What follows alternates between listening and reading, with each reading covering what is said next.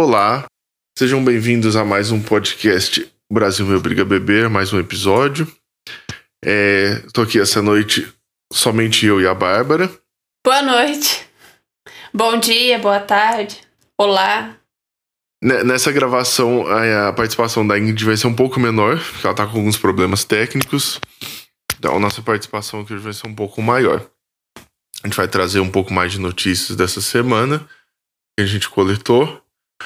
É, começando pelo episódio da. C... Mais um episódio dessa novela da CPI, que aconteceu na sexta-feira. É, na sexta-feira estava marcado para ir um outro depoente, na verdade, que seria o representante da.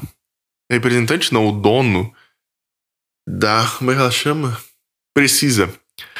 Da Precisa Medicamentos, que está envolvida naquele rolo lá da Covaxin. Mas aí foi mudado de última hora o depoimento. E aí chegou na sexta-feira, então de manhã, quem foi depor foi o Sr. Luiz Paulo Dominguete Pereira, que se apresenta como representante da DAVAT Medical Supply, que seria uma intermediadora de compra de, de vacinas da AstraZeneca. E aí, ao longo do depoimento, a gente foi descobrir que esse, que esse senhor também é policial militar ali em Minas Gerais, e foi um depoimento bem conturbado, assim, que surgiram várias coisas ali no meio. É, a suspeita principal ali, né, que ele mesmo levantou em, em, em entrevista a um jornal, foi que aconteceu uma reunião ali, um encontro num restaurante no shopping, com um diretor do Ministério da Saúde, e ali houve uma oferta de propina por parte do Ministério, desse integrante do Ministério da Saúde, de um dólar por dose de vacina. Então, assim, isso caiu como uma bomba no governo. E aí ele chegou na sexta-feira lá para depor. Aconteceu muita coisa. Ele levantaram a hipótese dele ter sido plantado ali pela, pelo governo, porque ele levantou, por exemplo, ele mostrou do nada, ele veio com um áudio, seria do deputado Luiz Miranda, que foi depor na CPI outro dia, né? E denunciando esses esquemas, vários esquemas ali também no governo. E, e esse áudio dele acabou sendo contestado depois, acabou sendo trazido à tona a verdade dos fatos ali, que esse áudio na verdade era de 2020, se tratava na verdade de compra de luvas, não tinha nada a ver com vacina ainda. O deputado Luiz Miranda apareceu lá na CPI, então assim foi uma coisa muito. Quiseram dar voz de prisão para ele, né? Quiseram dar voz de prisão pro Luiz Miranda, né? O Jorginho Melo, lá, o senador, quis que prendessem ele. É... O celular desse Dominguete foi apreendido para ver melhor essa história desse áudio. Então, assim, a sessão começou bastante agitada ali, bastante conturbada. Foi um, po um pouco da CPI, foi isso. E teve uma, teve uma hora que os governistas pareciam quase que defender o cara, né? Sendo que ele, em teoria, estava ali para acusar um esquema do governo. Foi, foi, foi bem estranho. Daí surgiu aquela a hipótese de que ele tava. de que ele tinha sido plantado ali, né? O, o, o pessoal da, que apoiam ali o governo, senadores de, de, apoio ao governo, vieram com a tese de que, assim, como que ele está aqui plantado, se, se ele foi... A proposta de trazer ele até aqui foi do senador Alessandro Vieira, que não é da, que é da oposição. Mas, assim, fora isso, a gente teve algumas falas ali muito engraçadas. Até do, do presidente Omar Aziz, por exemplo, teve uma hora que ele simplesmente olhou pro cara, pro Dominguete, e falou para ele soltar a frase que chapéu de Chapéu de otário é marreta, irmão. Isso foi assim, hilário, do nada no meio do. É muito engraçado isso daí. Bom, então, mais uma vez o CPI nos proporcionando aí alguns momentos de, de risada e de muita revolta, muito entretenimento, né? Quase como uma novela mesmo. Muita raiva em alguns momentos, muita risada em outros. E a gente segue observando aí nossos nossos senadores como bichinhos numa jaula. É interessante observar o comportamento desses caras. É, eu vi o Randolph depois é, comentando, acho que no Twitter, que mesmo que, que eu, depois o Bolsonaro começou a falar uns negócios muito nada a ver a respeito desse depoimento, mas ele falou que só a, a tentativa de oferecer a propina já é crime. Então, você é meio que. É, eles... Só tá, tá caindo dando tiro pro alto, né? Eles quiser, Só que eles... o, o Lira já deixou bem claro que ele não vai. Protocolaram aí um, um pedido grandão de impeachment, né? Ele. É. Só que ele não demonstrou nenhum interesse nisso. Mais uma vez, né? Mais, mais um presidente da, da Câmara e mais um presidente da Câmara omisso. É, é, agora o, o Maia tá, tá cobrando como se, nossa, tá metendo a boca no Bolsonaro agora, só que enquanto ele ficou ali sentado na cadeira dele, ele não moveu uma palha pra algum pedido de impeachment, pra botar pra frente isso, né? Outra coisa que levantaram nesse, nesse depoimento do, do Minguete foi assim, que olha, se você é um policial militar e é um policial militar da ativa, né, ele tá ativo, como que você não fez nada, você não deu voz de prisão, né, você, seria uma prevaricação também, né, ele tava vendo ali na cara dele, sendo ofertado uma, uma sendo proposto, né, ali uma oferta de propina, e ele não fez nada, né, deixou passar. Então, assim, é, ele tem. Ele fingiu, assim, muita inocência, muita. Ah, e nunca me aconteceu isso. E ficou espantado, né? Com, ficou muito surpreso com aquilo tudo, assim, né? Então. Pois é. Mais uma coisa estranha. E, e, o que o governo fala é que, assim, não houve nenhum pagamento de nada, né? Então, assim, não houve nenhum crime. É que nem você falou, teve a intenção. Só de ter tido é. a intenção, né? E agora, a segunda notícia, que também não é nada agradável, é que aqui a, a, maté a o título da matéria é Brasil paga 1,2 milhões por mês a herdeiras de militares acusados de crimes de ditadura.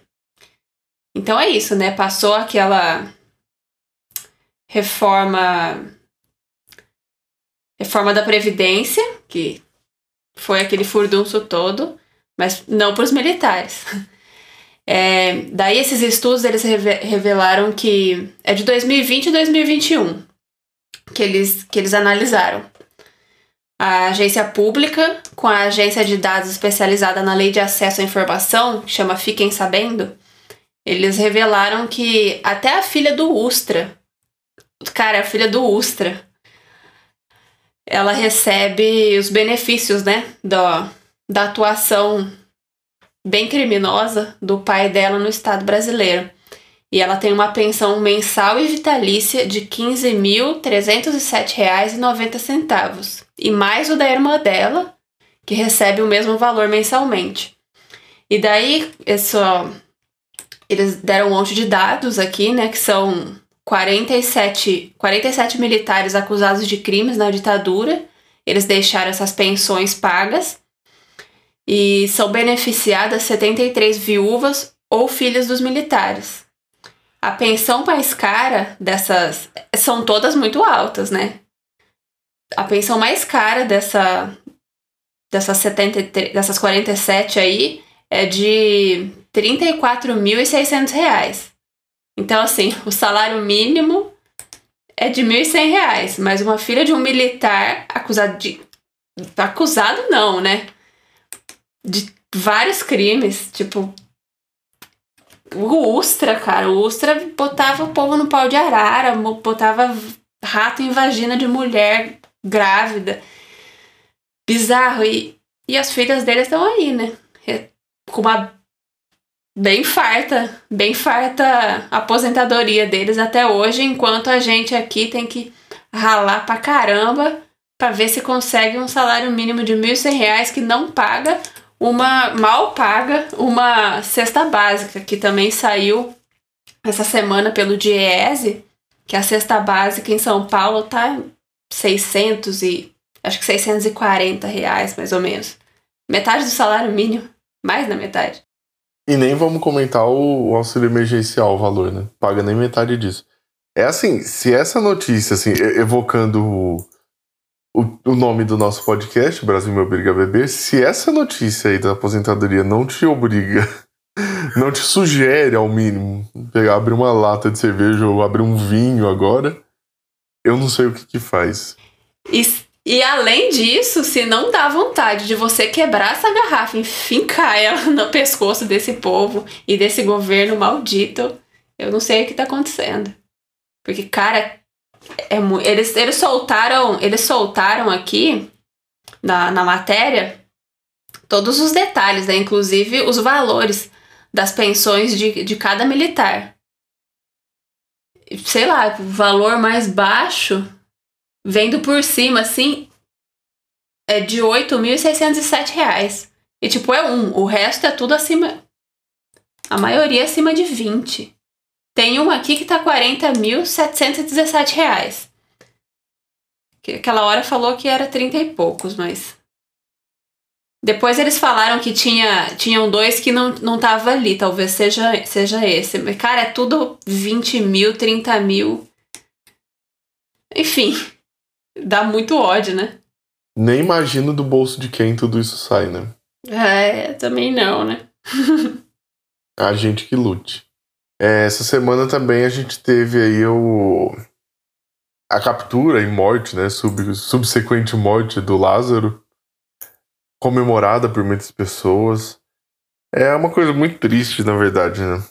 Toda essa operação, várias pessoas aí comemorando, divulgando já assim, minutos depois já estava em inúmeros grupos de WhatsApp a foto dele circulando por aí, né, do corpo, como sempre. É, e toda essa espetacularização que houve, né, todo esse círculo, esse, essa é, todo esse espetáculo midiático, né? Com a morte do cara. É, depois surgiu é, várias histórias e várias versões de que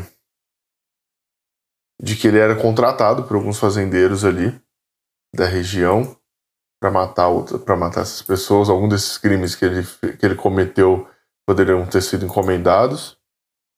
É, então a morte dele pode ser entendida como uma queima de arquivo. A gente vai saber disso? Muito provavelmente nunca, né? Porque ele tá morto.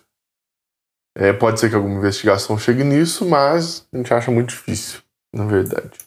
E nessa semana também, aliás, esse final de semana, né? Foi no sábado. A gente teve.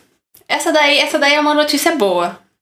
É a, a dose de. o shot de glicose, né? A gente teve os atos de 3 de junho, que a gente tinha comentado no, no episódio anterior. De julho. É, na pandemia eu tô, tô bem perdida mesmo em data. é, os atos dos 3 de julho da esquerda, né, contra. É, é bem importante deixar isso claro, porque teve umas treta pesada, assim. Aliás, eu não achei pesada, não, mas enfim. É, contra, contra o Bolsonaro, contra o governo Bolsonaro inteiro, a falta de vacina, a falta a fome que voltou, né? Então foi bem, foi bem massivo até esse, esses protestos, apesar da gente estar em pandemia, o que a gente esperava ser, sei lá, eu, eu pelo menos imaginei que ia ser grande, mas só grande, né? Mas ele foi bem grande em São Paulo, pelo menos nas capitais. Aqui em Ribeirão Preto também tá, assim. É, tá cada vez maior. Então, dá aquele golinho de esperança, né? É, a gente vê as fotos também, né? De, as imagens ali da Avenida Paulista, tomada, né? Todo, todo mundo indignado, inconformado com, com tudo isso que tá acontecendo, e eu acho isso até bom. E lá em São Paulo, pouca gente comentou, pouco, pouco, poucos veículos comentaram que teve o famoso ataque à vidraça, né? Que o povo detesta demais que aconteça. E teve uns manifestantes presos também. Só que é, é tá ficando cada vez mais bizarro defender vidraça, né? Porque tem 520 mil pessoas assassinadas pelo governo Bolsonaro e assim, é meio. Não, não faz sentido. Não faz sentido defender vidraça e bandeira de partido de direita, que apoiou, sempre apoiou o governo que está aqui agora. Então é isso. É, é A notícia é boa, tá cada vez maior. E o, o, que, o que dá mais um, um alento ainda na alma essa notícia é perceber que ao mesmo tempo que as manifestações contra o governo estão crescendo, as manifestações a favor estão cada vez menores. Você tem imagens, por exemplo, do Eduardo Bolsonaro em cima de um trio elétrico ali discursando para meia dúzia de gato pingado, assim. É, eram nove pessoas. Então, assim, tá. Você vê um jogo virando mesmo. Eu mesmo aqui onde eu moro, aqui perto tem uma unidade do exército, e todo domingo de manhã ou todo feriado é, a gente acordava com caixa de som e é, som de marchinha e tal, bem coisa de militar, né? Pessoal pro governo sempre ali manifestando. Todo domingo e feriado esse pessoal tava ali de manhã.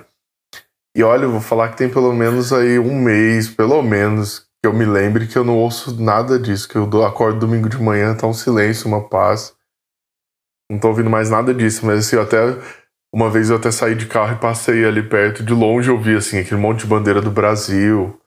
Que é uma coisa revoltante também, esse povo se apropriar da bandeira do Brasil, você ter vergonha de sair na rua com uma camisa do Brasil e ser confundido com o Bolsonaro, só botar uma bandeira do Brasil na sua, varanda, na sua sacada, na varanda do prédio. Vão olhar e vão achar, é bolsonarista. E não, a gente é só brasileiro. É só isso. Isso tem que voltar, a gente tem que ser brasileiro, não. Ah, o cara tem uma bandeira do Brasil, ele é bolsonarista, pelo amor de Deus. É engraçado que eles deviam. Eles adoram a bandeira dos Estados Unidos, por que, que eles não adotam ela, né? Pois é. Dos Estados Unidos, de Israel, fica à vontade, né? Pega, adota. pois é. É, mas é isso aí. Eu espero realmente que os manifestantes presos sejam soltos, porque eles estavam ali exercendo o direito deles. E é isso. Bom, ficamos por aqui então. Tenham todos uma boa noite, um bom dia, uma boa tarde, uma boa semana. Se cuidem sempre, usem máscaras se for sair de casa. Se não precisar sair de casa, não saia, saia somente por necessário. Lembrando que máscara cobre boca e nariz. A gente vê tanta gente na rua com o nariz para fora da máscara. Eu fico me perguntando se a pessoa respira por onde, né? Às vezes até pelo pescoço, né? É, então, assim, se cuidem, cuidem dos seus e é isso. Tchau, tchau, até mais.